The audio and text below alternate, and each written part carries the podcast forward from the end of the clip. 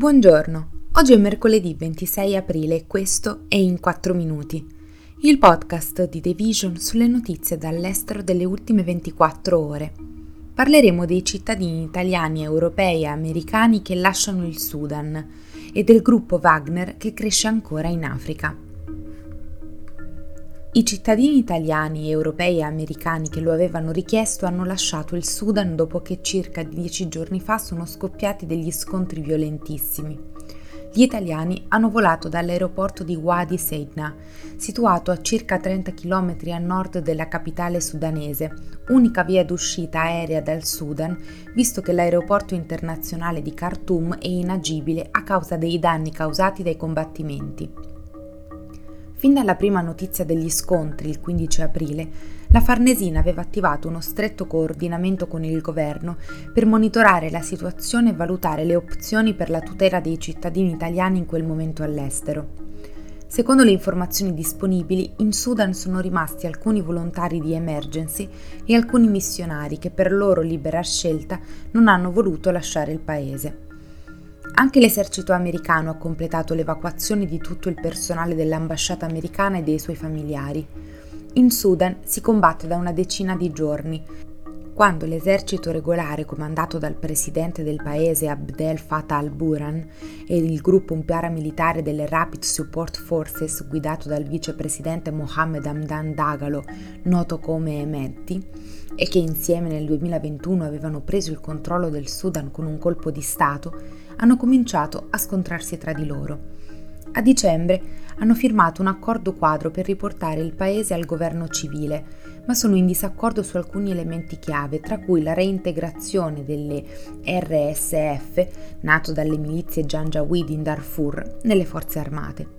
I combattimenti sono cominciati pochi giorni dopo la scadenza del termine per la formazione di un governo civile. Finora negli scontri tra i due gruppi sono morte più di 400 persone e ci sono migliaia di feriti. Il Washington Post sta rileggendo i file che contengono documenti del Pentagono altamente sensibili che sono trapelati online per la prima volta sulla piattaforma Discord, rivelando informazioni sensibili destinate ad alti dirigenti militari e dell'intelligence, la maggior parte dei quali non sono stati resi pubblici. Questa volta la notizia esclusiva riguarda il gruppo Wagner che apparentemente si sta muovendo in modo aggressivo per creare una confederazione di stati antioccidentali in Africa, mentre i mercenari russi fomentano l'instabilità e usano le loro capacità paramilitari e di disinformazione per sostenere gli alleati di Mosca.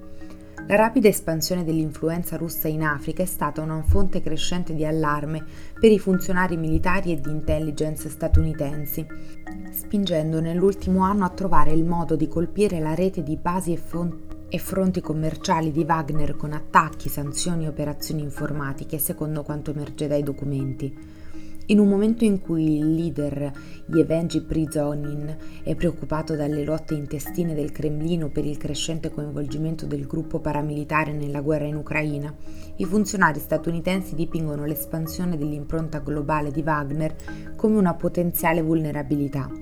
I file propongono di fornire informazioni sul bersaglio per aiutare le forze ucraine a vincere i comandanti Wagner e citano la disponibilità di altri alleati ad adottare misure simili.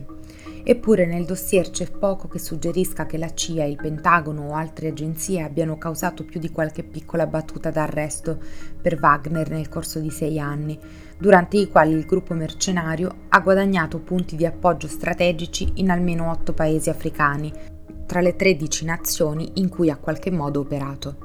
Questo è tutto da The Vision, a domani.